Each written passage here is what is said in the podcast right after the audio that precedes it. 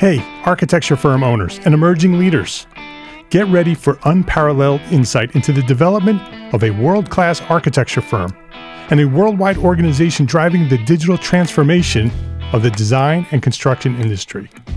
With Build Smart, the podcast that's changing how our profession operates. We share the incredible stories behind innovation in the building industry with my friend and co host, Patrick MacLeamy, FAIA former CEO of the international architecture firm HOK. You know, Yamasaki's office or firm lasted during his lifetime. And when he passed away, I think that was the end of the Yamasaki office. Hellmuth did not want that. He wanted a firm that would live out and grow beyond the founders. In season one, discover the untold stories behind HOK's meteoric rise from 150 employees in St. Louis to a powerhouse with over 1,900 staff members and 27 offices worldwide. You know, they weren't as polite as the Kojima people. That was just boom. And anytime you have a creditor, whether it's Kojima or the bank, that wants their money, unless you can raise money someplace else, you are out of business. Bankrupt. Bankrupt. And hold on tight for season two, where Patrick takes us on a new adventure as chairman of Building Smart International, shaping the future of digital transformation in the design, construction, and operation of built assets. Ian Howell, Ken Harold, and I, Ken was my technical representative from HOK. The three of us took a tour of Europe of five cities in five days. Very busy time. Simply follow the link in the show notes to subscribe to Build Smart now and uncover lessons that will transform you and your architecture firm.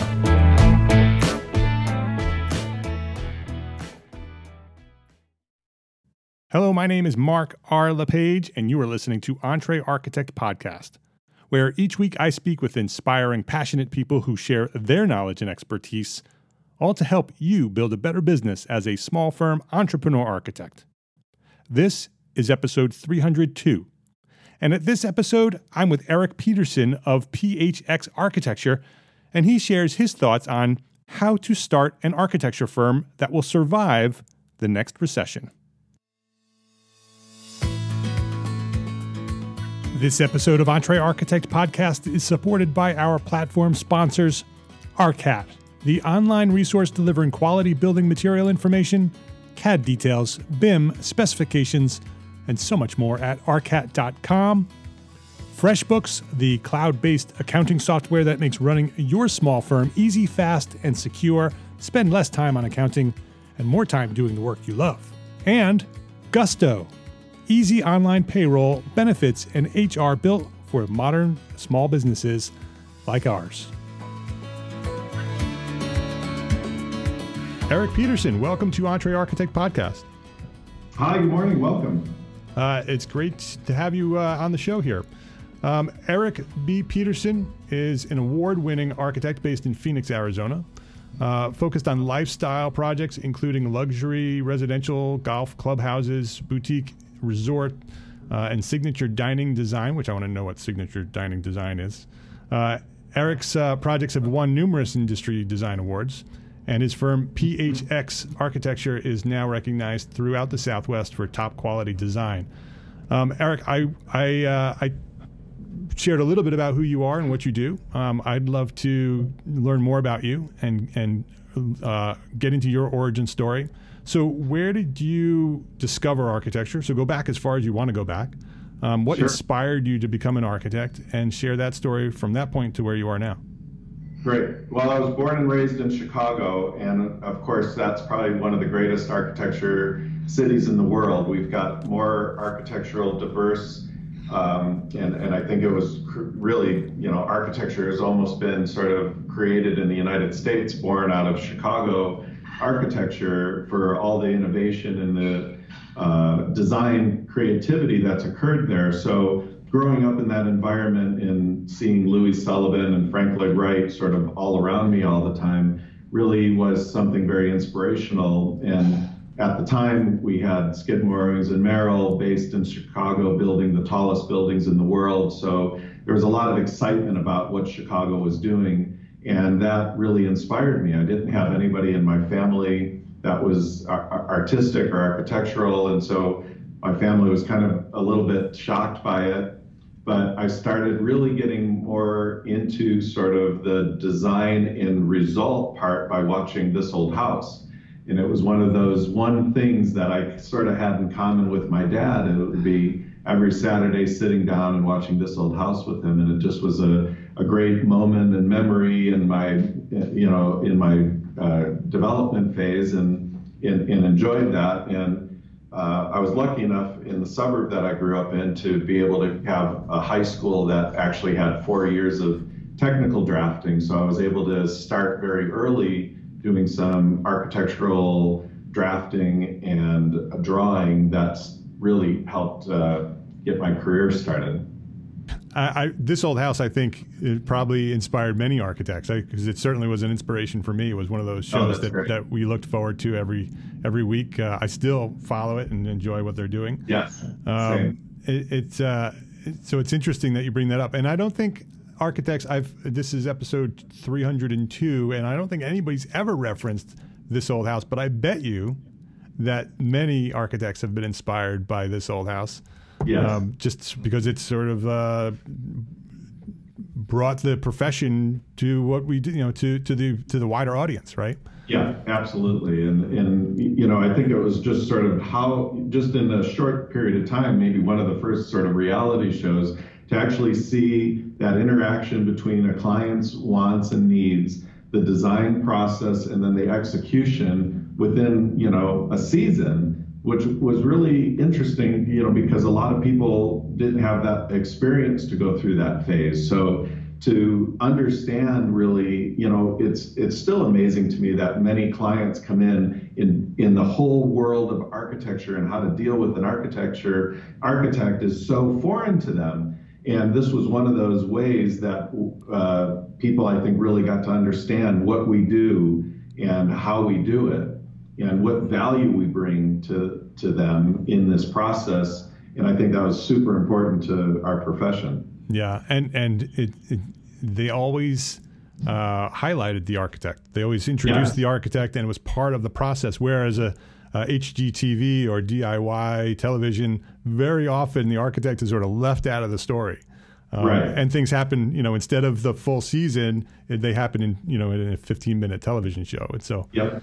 um, it's very different yeah. today. And so I, I, I respect that um, this old house is still doing what they're doing. So once you were inspired by that and growing up in Chicago was amazing while those buildings were being, were being built. Um, where did you go to architecture school and sort of what, what led you to where you are now? So uh, one of the other pieces of the influence came from my mom, who was very interested in opera, and she would call me in uh, watching the the Met on uh, uh, from New York, and I wasn't interested in opera, but she'd say you have to come in and look at the set designs. These sets are just unbelievable. So I'd walk in and I'd look and I'd see these ridiculous, like you know, uh, creations on the stage and that really got me excited. And when I ended up going into high school, a few of my friends were in the drama department and they got me sucked into the backstage crew. Yeah. And they quickly saw the talent that I had and I started designing the sets. And before you know it, by my senior year, I was fully engulfed in designing all of the sets, leading the stage crew for the construction and actually stage managing the, the production. So uh, I became very heavily involved in that aspect and, and already was then doing drawings, uh, watching the construction, and then seeing that gratification, you know, as the curtain went up and people were just like amazed by what we've created. And so there was that immediate like, oh my God, this is what I want to be. Yeah. And so I looked at, I didn't want to go too far away from home and, um, and I wanted a more practical based uh, education as opposed to a theoretical base. And I found that at Iowa State University, they had an unbelievable uh, uh, bachelor five year degree program. And I knew that they were going to launch a foreign study program as well, which was very important to me. So I chose that school to um, to attend, and um, during my junior year, uh, went on the Rome Foreign Study Program. We were the first. It's now an acclaimed uh, program in the United States for uh, in Rome, and I got to study in Rome for that semester and travel all throughout Europe. And that really, I think, just sparked me in sort of, a, a, you know, my my original uh, method of thinking was that I would be a suit and tie guy living in downtown Chicago and working at you know, for Skidmore, Owings and Merrill in the Sears Tower. And uh, at the end of school, I was completely uh, uh, in a different mode. Didn't think that that was the direction I wanted to go, and um, graduated and moved to London, where I got a, a, job with Terry Farrell Architects, one of the top architects in London, and uh, AutoCAD had just started uh, making its mark, and so I was the only um, drafter in the studio that knew AutoCAD, and I had a great American accent to them, so it was kind of a really cool place to be at a great time. And um, I worked there for nine months and um, knew I wanted to sort of create a new life and, and look to Forbes magazine. They um, had Phoenix as one of the top five states of growth, and they had a great uh, architecture program. And so I um, uh, said, let's just move to Phoenix and and uh, uh, uh see what happens there, get a master's degree and, and integrate into the community. So I moved here, got accepted into the program, and uh, my first week at school, I told my professor who was uh, uh, setting my program up that I would need a job. And he says that he's a principal at Taliesin Architects, Frank Lloyd Wright's firm. Yeah. And I have the summer internship. And so that was just like launched everything for me here. Yeah. Yeah. So, so growing up in Chicago, seeing that you know architectural mecca you know happening, yes. and then and then going to Rome again, all architecture, right, historic and and actually even even modern architecture, and then coming um, back to uh, London and being in London, uh, and then you know finding your way to Phoenix and and working with uh, with Taliesin, all of these amazing influences, you know, really really uh, I'm sure has molded who you are and what you do today. Yeah, absolutely. And I mean, I couldn't have sort of, I mean, I had no plan for this. These things sort of, you know, I, I kind of put it out there and they just sort of fell in my lap and I was able to to move on them, but they really helped create who I was. And then sitting, you know, you know, as a young architect in that uh, studio of, of Frank Lloyd Wright's and working on some original projects that Frank Lloyd Wright had designed but had never been built, like the Monona Terrace Convention Center in Madison, Wisconsin, um, was just such a great, you know, thrill uh, to be able to to to be in, in all of that energy and in that location, which is, you know, people were walking through every day taking pictures because it's a museum, you know, working museum as well. Uh, and it was really great. And I, I feel like in Phoenix, at least, that uh, it's that sort of six degrees of separation game uh, with Taliesin. Almost every architect in town within six degrees is connected back to Taliesin architects in some way. And so it immediately integrated me into the architectural community here in the Phoenix area. And I stayed with Taliesin for a year and a half and one of the apprentices left to create a, a, new firm, and I went with him to help create that firm and um, uh, mentored under that uh, architect. And we created one of the top firms in, in Phoenix uh, do, doing high end residential and actually getting into golf club design. And, um, and, and during that time, I did my mentorship and became licensed. And uh, we started an office in Beijing because um, my boss was from Beijing. And so we did a satellite office over there where most of the production was being done. And then we had a, a, a about a 20 person firm here. And uh, I really got to know in that seven years, you know, what it was, what it really meant to sort of be an architect running a firm and um, how to get work and how to care for clients.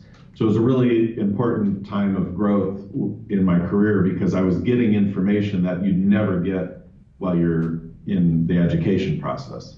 So did you you were fully exposed to the back end of the business and how that business ran and uh, because I was working for a Chinese architect, they'd never fully expose anything.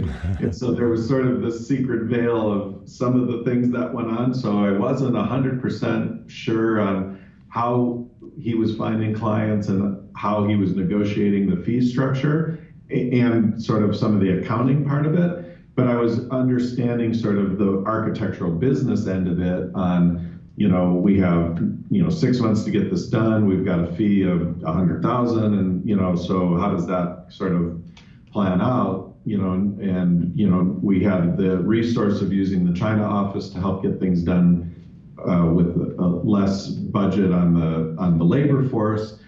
Um, but I was only there about seven years, and so it, I didn't get fully integrated into to, into that. And during that time, I'd gotten married and gotten my license, and I just felt like I I probably I and I never had I always felt like this would be the perfect position because I was going to be the right hand to the lead architect. I didn't have that um, entrepreneurial spirit to say I want to have my own firm. Mm-hmm. So it was sort of a new twist that came in where I just felt like I don't think I could work here anymore because he was really expanding more into China and I wasn't comfortable with that. Um, I didn't feel like that was my passion. And so I said, you know, and I couldn't ever go work for another firm because I felt like I would really be going against this was my mentor. I didn't want to compete, you know, against him by going to another firm. So I said, well, what the heck? I'll just, you know, hang my hat on the door and see if anybody calls. Well, this is back in 2002, 2003. I had no clue that we were on the cusp of this unbelievable boom in the economy. And, uh, you know, set up a little shop and had, had a phone where I answered it myself and had my AutoCAD and it, and it just was instantaneous. You know, there was so much going on in my previous firm. Everybody knew I was the right hand man. And we, I instantly had all sorts of great clients that weren't going to hire us at the other firm, but they were very eager to hire me on my own. And uh, before I knew it, I was hiring one person. Three months later, two people. Four months later, five people. And you know, within two years, I had 15 employees working for me. So it was an unbelievable fast growth, and the learning curve was coming uh, extremely rapid on how to invoice and manage the money and look towards our forward flow and what work is coming in. And it, was a difficult time because I'm doing all of that stuff that's out of my comfort zone because I have no business background, no business training. But and, and then on the other side, I'm doing the stuff that I'm completely and totally passionate about and love to do, which is the design side. And then you got to manage staff as well, which I almost had no clue on how to how to do on top of that. Yeah, and I think a lot of listeners right now are shaking their head. Yeah, yeah, yep. I'm doing the same thing. Um, so, so how did you get? How did you learn that? How did you get through that? I mean, it sounds like like a very rapid growth. Um, how did you learn what you needed to learn? It did. It was, and it was difficult because, as most uh, other architects know, architects aren't really great at sharing. So, we, even though, as I've later found out, a lot of other architects were going through the same thing, we never talked, we, we held, held everything close. So even when we'd see each other socially at AIA meetings or anything, nobody was saying, gosh, I'm struggling with this or that. You know, everybody sort of holds their shoulders high and says, everything's great, I've got it all under control. You know, we, we kind of had that. The AIA doesn't also foster back, especially at that time, you know, about uh, 17 years ago or so, there wasn't a lot of, you know, like let's share things and talk about our fees and talk about our problems. You know, it was more um, like we can't talk about those things. So right. we were never in that position of being able to just pull somebody aside and go, I'm struggling here. Like, how do I deal with this employee or how do I deal with this client? And I really was, and I joined the AIA. I was attending a lot of meetings, hoping that that would be from our professional association a place where I can gain some of that knowledge. I felt very alone because I had gone and started my own firm. I, I can't talk to my employees about this. So who, who do I turn to, you know? Um, I did I did engage a couple of, of my entrepreneurial clients and sort of as they became friends, would say, Hey, I know you started your own business. Can you help me with, you know, invoicing? How, how, what am I, what can I do better? What, you know, what kind of things could I implement? Or I would talk to others about HR, you know, how, how do I deal with a, a client that, or a, a employee that might have these issues that I'm dealing with right now? and and I, I, was blessed to have some really great clients that had done some great things within their own industry, building their own business that gave me some great advice. But I was still really um, yearning for that camaraderie between other architects that wouldn't feel threatened by sitting down and having a conversation with me about what they're doing and how they're doing it. That would also be able to help me. Yeah, and you know what you just described is a major inspiration for why Entre Architect was launched. Yeah, I love um, that because that that sharing culture is a, a, a foundation of Entre Architect. Um, inside, there's a private membership, but there's also a Facebook group that's got over 3,000 members in it now. Private Facebook group that's di- in, di- directly in, uh, intended to be that a place where you can go in a closed uh, private uh, conversation and ask other architects, "Hey, I'm struggling here. I need I need some help," and you'll get 50 answers from architects all over the country. And so, um, because we need that. yeah, know? I mean, some, I mean, we're not different from a business. In in businesses, you know, different businesses they have leadership groups, they have you know young professional groups. It, it's not uncommon that a bunch of uh, business leaders get together and share, uh, you know, their common uh, concerns or problems or solutions. But for whatever reason, architects never felt like we can't do that. You know, right? You know, they're my competitor. Like I might lose a project to them. You know. Yeah and that was the culture. I mean, that was that was uh, that was um, sort of encouraged by the AIA to be secretive and not talk about money and not talk about uh, the way you were doing businesses. And, and, architects sort of inherently because of that culture have become very closed and, and, and private in what they're doing including their struggles. You know, they sort of yes. hid those struggles, like you said. You sort of walk into the AIA meeting like you are conquering the world, but truthfully, we're all struggling because none of us know how yes. to run businesses. When we first start, um, and so uh, I think that culture is shifting a little bit. I think through the internet and con- these con- types of connections, uh, some of that's changing. I think the focus on business and even the AIA is starting to talk about the B word. They're also talking about business now, um, and so some a lot of that is changing. So uh, I'm I'm, in, I'm inspired by that. We will be right back to our conversation after this quick break to say thank you to our platform sponsors here at Entre Architect, ARCAT, FreshBooks, and Gusto. If you work with specifications in your firm, you probably have come across outdated manufacturer specs with confusing notes, products that no longer exist, or maybe even companies that no longer exist. Maybe you even pay for specifications. Stop, stop right there. There's a better way to find manufacturer specifications for your project documentation. ARCAT.com. ARCAT is the number one most used website for finding building product information and has a free library of over 1,400 up to date accurate specifications.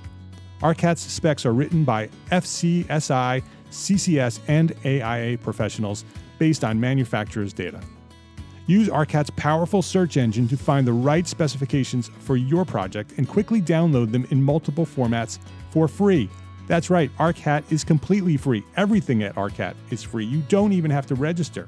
Just go over to arcat.com, that's A R C A T.com, and start building better content today. Do you remember when you started your small firm? It wasn't easy. It took lots of late nights, early mornings, and the occasional all nighter. Well, bottom line, you've been insanely busy ever since. So, why not make things a little bit easier? Well, our friends at FreshBooks have a solution. FreshBooks invoicing and accounting software is designed specifically for small business owners like us. It's simple, intuitive, and keeps you way more organized than a dusty shoebox filled with crumpled receipts. Create and send professional looking invoices in 30 seconds, and then get them paid two times faster with automated online payments. File expenses even quicker and keep them perfectly organized for tax time. And the best part? FreshBooks grows alongside your business, so you'll always have the tools you need when you need them. without ever having to learn the ins and outs of accounting. Join the 24 million people who've used FreshBooks. Try it for free for 30 days, no catch, no credit card. Visit entrearchitect.com slash freshbooks. That's entrearchitect.com slash freshbooks and enter Entre Architect in the How Did You Hear About Us section. Payroll and benefits. What do you think about when I when I say those words? Does it make your head hurt? Well, I know. Payroll and benefits are hard, especially when you're a small business. You don't have time to be an expert in things like taxes and regulations. You're an architect. And old school payroll providers just aren't built the way that we work today. Gusto is making payroll, benefits, and HR easy for small businesses like ours. Modern technology does all the heavy lifting, so it's easy for you to get it right. You no longer have to be a big company to get great technology, great benefits, and great service for your team. To help support our show, the Entre Architect Podcast, Gusto is offering our listeners an exclusive deal. Sign up today for three months and get it for free once you run your first payroll. Three months free. Just go to entrearchitect.com slash gusto and claim your free three months of payroll processing right now. entrearchitect.com slash gusto. ARCAT, FreshBooks, and Gusto. Please visit our platform sponsors today and thank them for supporting you, the Entre Architect community.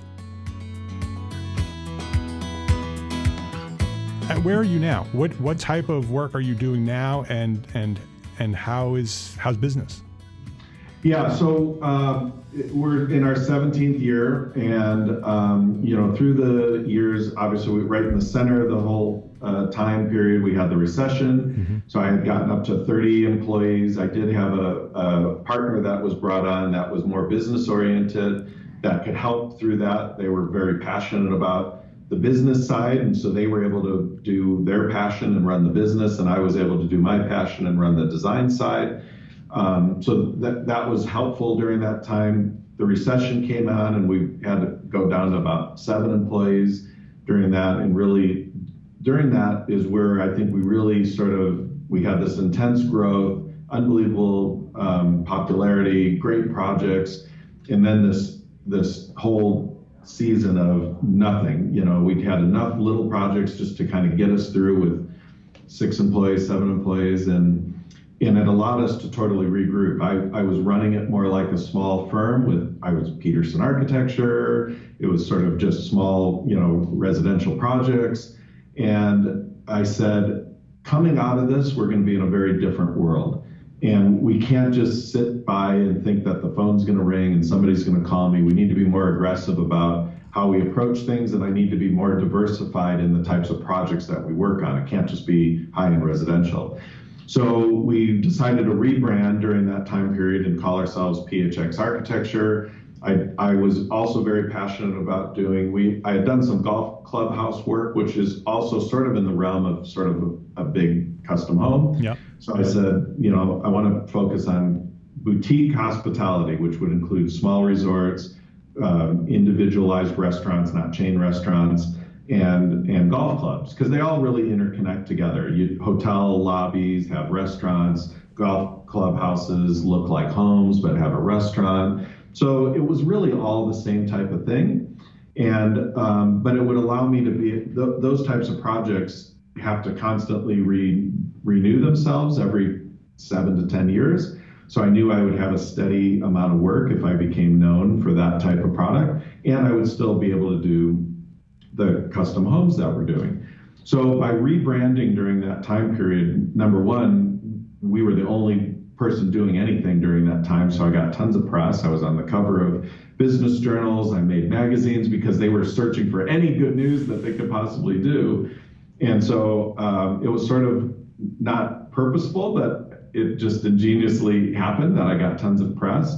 And when we came out of the recession, people were like, they knew about me because I'd sort of gotten some a lot of free press during that time period, and we started picking up projects faster than everybody else. I uh, I changed from having a partnership because I felt by that point I I sort of known enough information and my kids became teenagers and so my wife was able to come into the firm and help with with the, the on the business side of things. We implemented a software program called Ajera, which uh, was specifically designed to help not only project manage uh, schedule, but also was integrated, uh, customized to our firm to do the invoicing and time tracking. So all of those things sort of together really, you know, were things that we had learned from the past and the mistakes that we made to really set us forward focused and forward thinking on what we wanted to do in the future. And today you're doing all that type of work, and you're about how many how many members in the firm now? Yeah, so we're, we're back up to 30. Uh, the way we've structured it is that I've got one principal that manages the residential staff, one principal that resident that manages the uh, hospitality staff.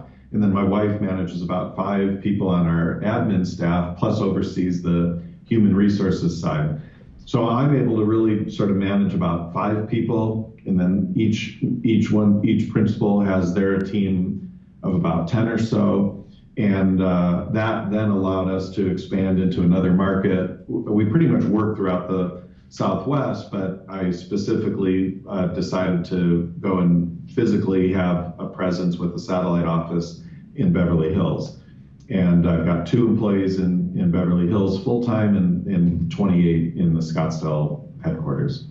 That's very interesting. As you talk about the history of your firm, you, you talk about how uh, you launched your firm and it grew very, very quickly. And then there was the recession and then you had this opportunity to sort of rethink things and then grow again. Um, yes. do, do, you sort of see that as two uh, two different halves of your firm? Do you sort of see that that recession as an opportunity to sort of redevelop what you're doing and and uh, rebuild it? Yes, it, it completely was. And so the first phase prior to the recession was I was very optimistic. I just never thought anything would change. I, the work was flowing in at a steady rate. We were on top of the world, I, but there was nothing strategic. It was just mouth open, everything coming in, higher, higher, higher. Take the client, take a client, take a client. Nobody was watching if they were being profitable. Nobody knew if we were over schedule. It was just, it was the happy years of just like everything happening and nobody really watching what was going on and then you know and i had really felt like all my employees were family so when the when the first signs of the recession hit and everybody was panicking i was like no nothing's going to change. We've always had work coming in. Everything's great. Don't worry about it. And i went way into the recession too far before i knew i had to make a change. And it was literally on a you know black friday type event where like you know over half the firm had to be let go. And we had gone significantly into a, into the bank account during that time to have that happen. So it was really really tough, and that sort of gut punch was a wake up call that said I got to use this time, and, and we had a lot of time to really come out of this and be very strategic.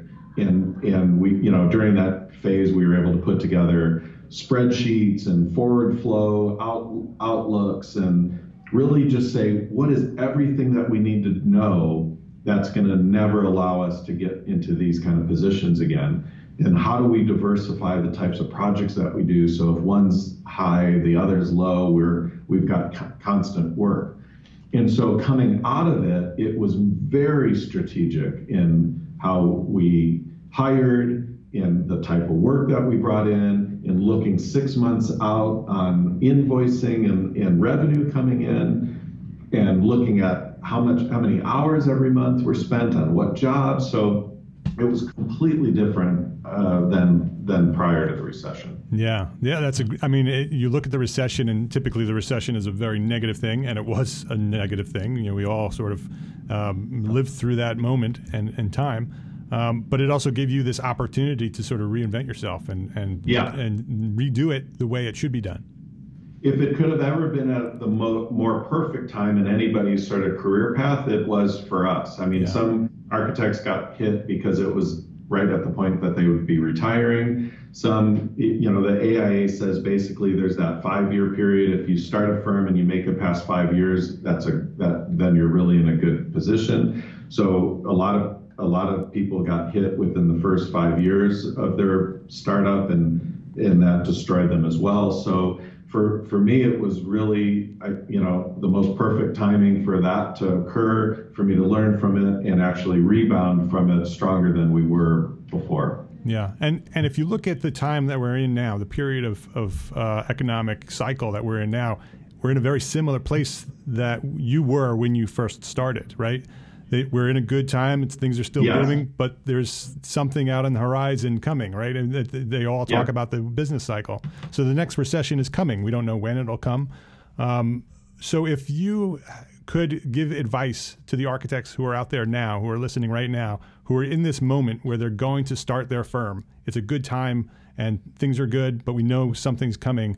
What advice would you give to those architects who want to start an architecture firm today, knowing that you know in a few years we're probably going to be in another recession? Right. Yeah. I, you know, number one, just being able to look in advance, right? You can't just be one month in, ahead of it. You have to be six months ahead of it and even a year. So you have to have your your plan on what what's a year out, what's six months out, what's a month out in, in whatever that ability is, whether it's an Excel spreadsheet or you know Ajera is a very expensive program, but some way being able to understand where you want to be and what what has to happen. And so the minute there's signs that uh, something's changing, you can make adjustments very quickly.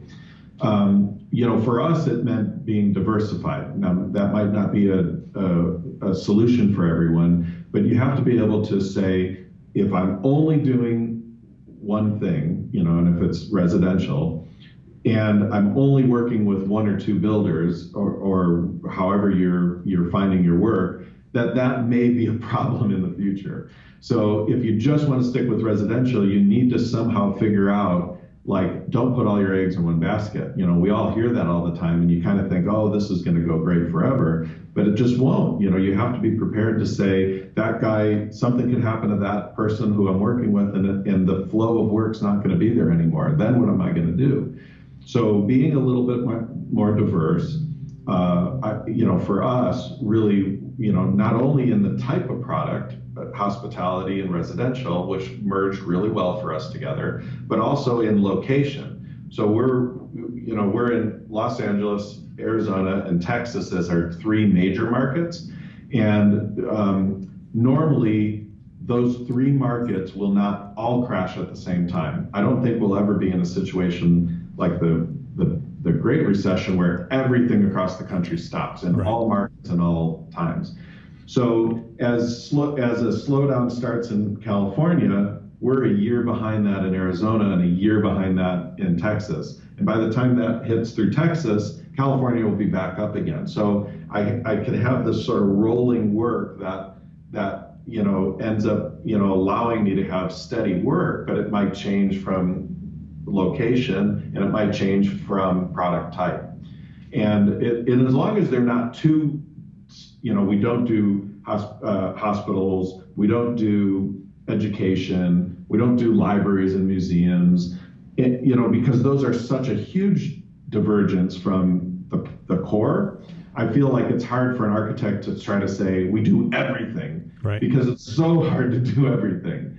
So I think you have to pick a, a good variety of things that really connect and overlap and do really great at that.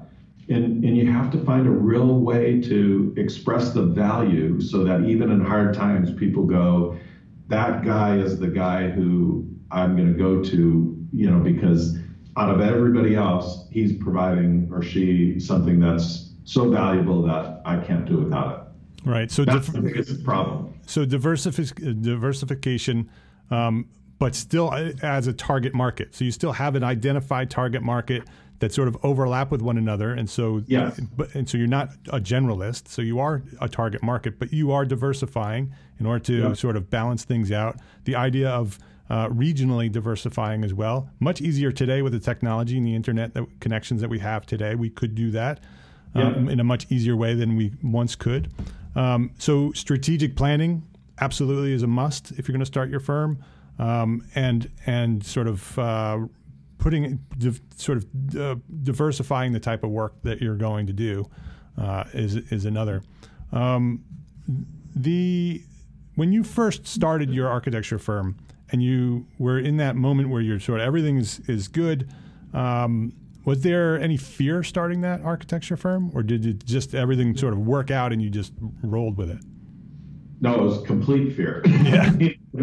complete, like, because I really, you know, on the business side, I didn't have any clue.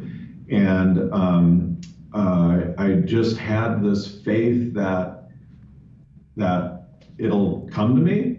Um, I did have um, a brother-in-law that was on, uh, very much on the business side of things, and I had him to as somebody that I could look towards and give me some advice, but he didn't totally understand the architecture business. He came at it from a strict sort of normal business operation, and there's different nuances to how architects bill and and how we price things that is different from sort of just general business knowledge. And those nuances, you know, it just takes time. Somehow you have to get that. Now, over the years, there's books that have come out that are a little bit more about how to run a business, and th- those things have sort of opened up over the years. And I've been able to find some really great friends locally that have also been do- going down the same road as me, and we get together sort of quarterly for drinks or dinner to, and just sort of share, you know, um, ideas and thoughts. And hey, this worked for me. And we've even gotten to the point to call each other or warn each other when a client might be out searching around and trying to lowball or put pitch two guys against each other, and they'll call and say this this this person's a nightmare. Be like, don't you know, don't lower your fee. They're going to try to do pit us against each other. So you need that that was something that was so important for me to have so that I didn't feel like I was alone in this. Yeah, the the temptation to start an architecture firm because it's a good time and you know the the work just starts coming in, the temptation to not stop and do a plan even though you know you should because you yeah. know you hear you should you're starting a business you should st- you know put together some sort of uh, strategic plan it's so tempting to not do that because things are good right um, but it is it's essential, right? You have to do that, um, and that's yeah. a lesson that you learned um, and had the opportunity to redo when you yeah you, when you redo. And always in this time period, and uh, you know, especially when you start bringing on employees, uh, you, you, get to this timeline, and there's always um, such unbelievable amount of work out there that every every employee decides, oh, this is easy, I could do that. You know, I'll just leave this guy and go start my own thing and I'll get all sorts of projects. But what they don't, yeah, sure, that's easy. That's one job right now, and that's going to do great for you. But you know, then you got to start looking two years down the road and three years down the road, and how where where are you going to be, and and how are you going to get that next job and the next job and the next job. That's where it really gets tough, and a lot of people don't think about that. They're just so excited, like, yeah, I got this guy, I'm going to go do it and uh, when you go do that, you forget that suddenly half of your time is now involved with running a business, and sometimes even more than half of that time. And so you go, oh, I could easily do that. Well, now you take half of your time out. Like that's not that easy anymore. Yeah, yeah. So, so what's the future look like for uh, PHX Architects? Architecture? So, uh, you know, like I said, I'm we're approaching our 20 year anniversary. I'm uh, 50 years old now, and I didn't feel like you know we really reached a nice pinnacle here locally in Phoenix. And I I said, you know, is the next you know 20, 30 years of my career in my here and in my just sort of level and this is I'm on cruise control. And I didn't feel like that was enough for me right now. And I, I didn't feel like the great work that's happening here in Phoenix is really recognized anywhere else within the country. And when I reached out to a number of national uh, magazines and, and press, everybody was sort of in the same mode like, well, we're not interested in Phoenix. It's not an exciting market for the rest of the country. And so that sort of bothered me. And I said, well, what can I do to do something different because I, I, am not happy just staying level for the next 30 years or whatever. And so a number of people had said, well, you need another market, you know, either LA or Chicago or New York. and um, LA being you know an hour flight away was sort of the easiest target. And so knowing that my wife was going to be coming into the firm and helping manage, that allowed me to do a little bit more away time. So I, I uh, went and looked at and have now started two years into a satellite firm in Los Angeles. And so now we've now that adds to the complexity of the business structure because we've got uh, you know the LA office you know under a, a separate entity uh, uh, LLC structure that because you have all sorts of new California laws and rules that you have to abide by for businesses and employees.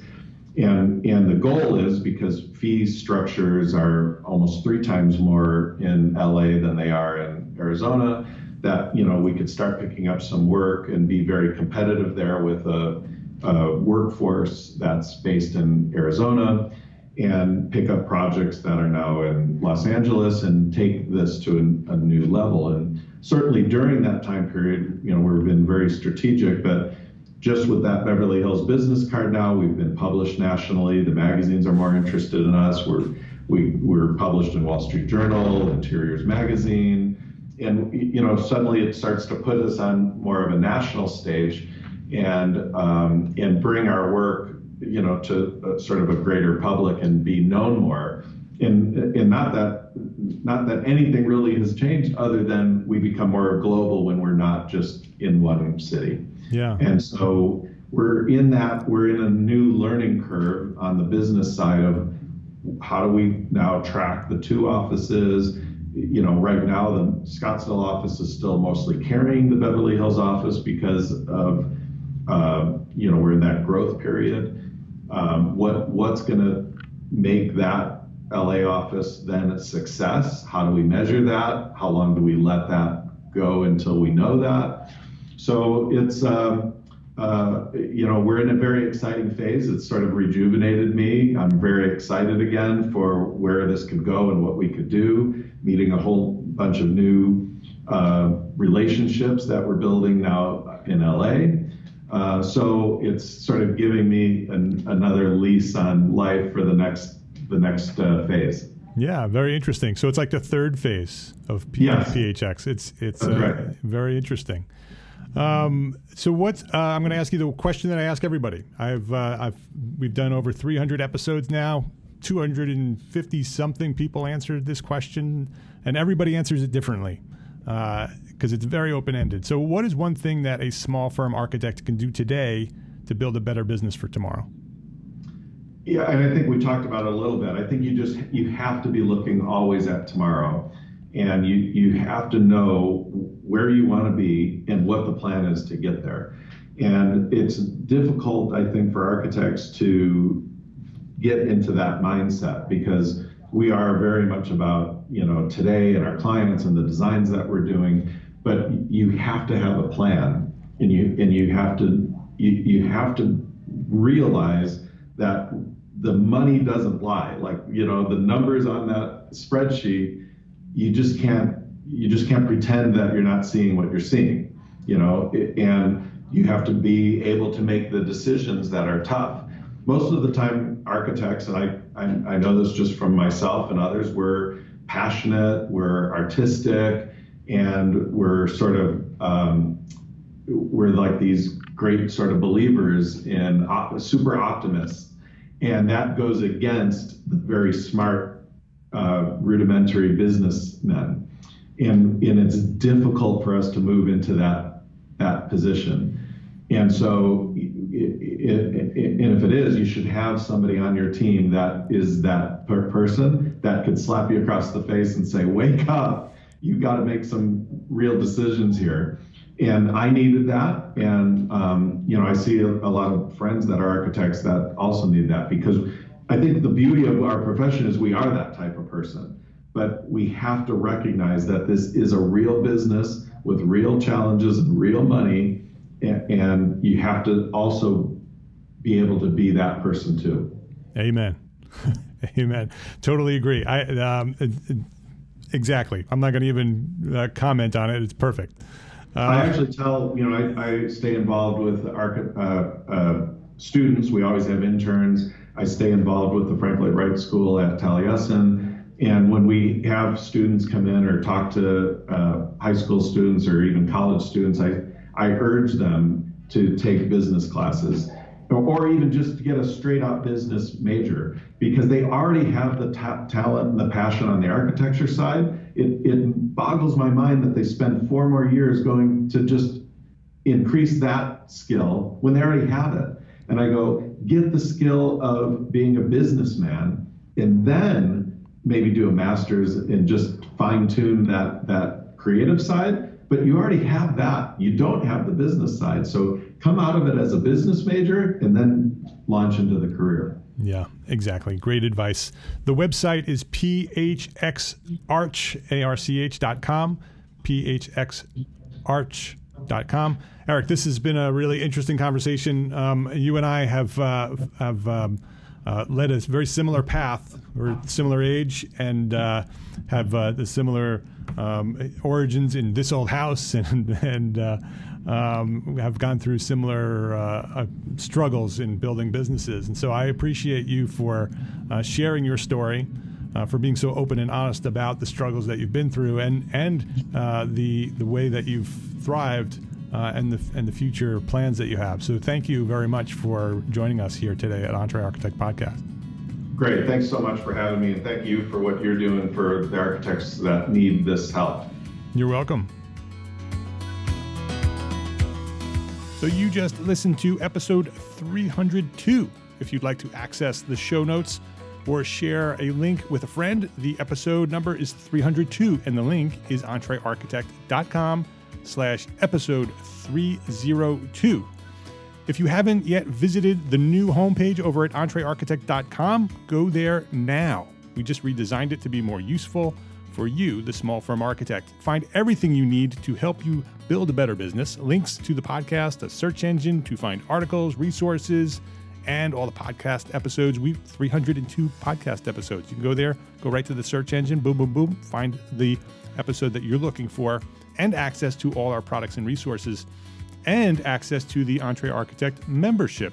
If you are not yet a member, you need to join us right now. Each month, we invite an expert into the membership, and they present a 60 minute training webinar on the most critical topics of business, leadership, and life as a small firm architect. In January, our EntreArchitect expert will be Michael Ringel of Strategies for Wealth, and he will be training on a very popular, very requested topic of firm transitions, exit strategies, succession planning, all that stuff that we talk about. That how do we how do we move our our firm from one ownership to another? How do we exit our firm with some value, some wealth? That's going to be talked about in January at our EntreArchitect Expert Training Session with Michael Ringel. If you are already a member, just watch the member forum for registration information. It's part of your membership. If you're not yet a member, you can join us right now. It's right there at entrearchitect.com. You can go join us. It's all there, all in one place the blog, the podcast, the resources, and the links to join us at EntreArchitect. It's all there waiting for you at entrearchitect.com. Hope to see you there. Love, learn, share what you know. Thanks for listening. Have a great week.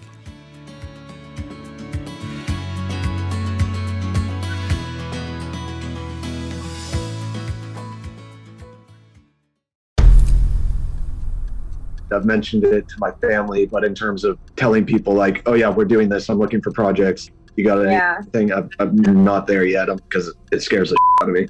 Dreaming of launching your own architecture firm? Well, buckle up for a wild ride with Emerging, the podcast that shares what it's really like to start an architecture firm. Where do we begin? We don't even know what type of business to formalize as. Is it an LLC? Is it an LLP? Like, how are taxes? I mean, the list is astronomical. Season one featured founders Jeffrey, Lexi, and Chris owners of Level Studio Architecture are your fearless guides on this unfiltered journey from napkin sketches to a thriving studio. One evening, stumbled into one last dive, we sat at the bar and pondered our postgraduate futures. Amidst the conversation, a napkin became the canvas for our aspirations, sketching plans and milestones, sealing our heartfelt commitment and shared dreams.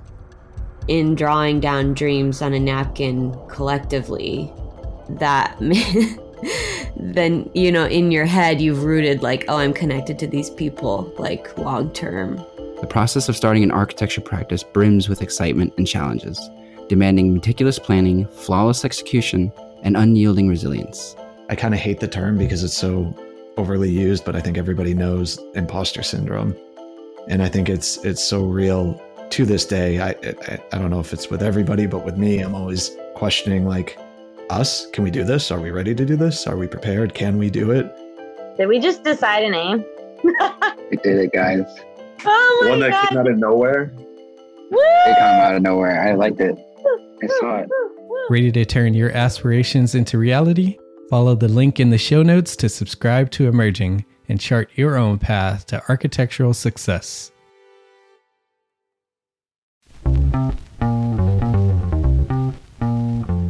Calling all small firm architects. It's time to tap into your full potential with EntreArchitect's Context and Clarity, where inspiration meets innovation.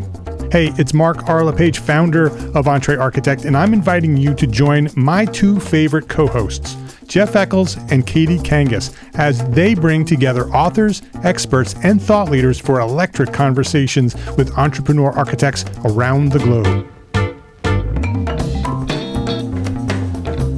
It's not just a podcast, it's a community where dreams meet action. There's a simple equation there. And what for me, what that did, just doing that basic calculation was it allowed me to compare what I had actually saved in my retirement accounts to what I thought a possible projected annual spend might be. Artists are temperamental, so beautiful design is going to be a priority. When the job is done, we're going to actually need to live in the house, not live with the person who designed it. And so uh, for me, the the artistic skill, the architectural skill is most important. And so I would say like that would be 60% of it, if not more. Gain insights to build a successful practice. Subscribe, engage, and let's redefine your future together. Join the Context and Clarity community, where every conversation adds to your blueprint for success.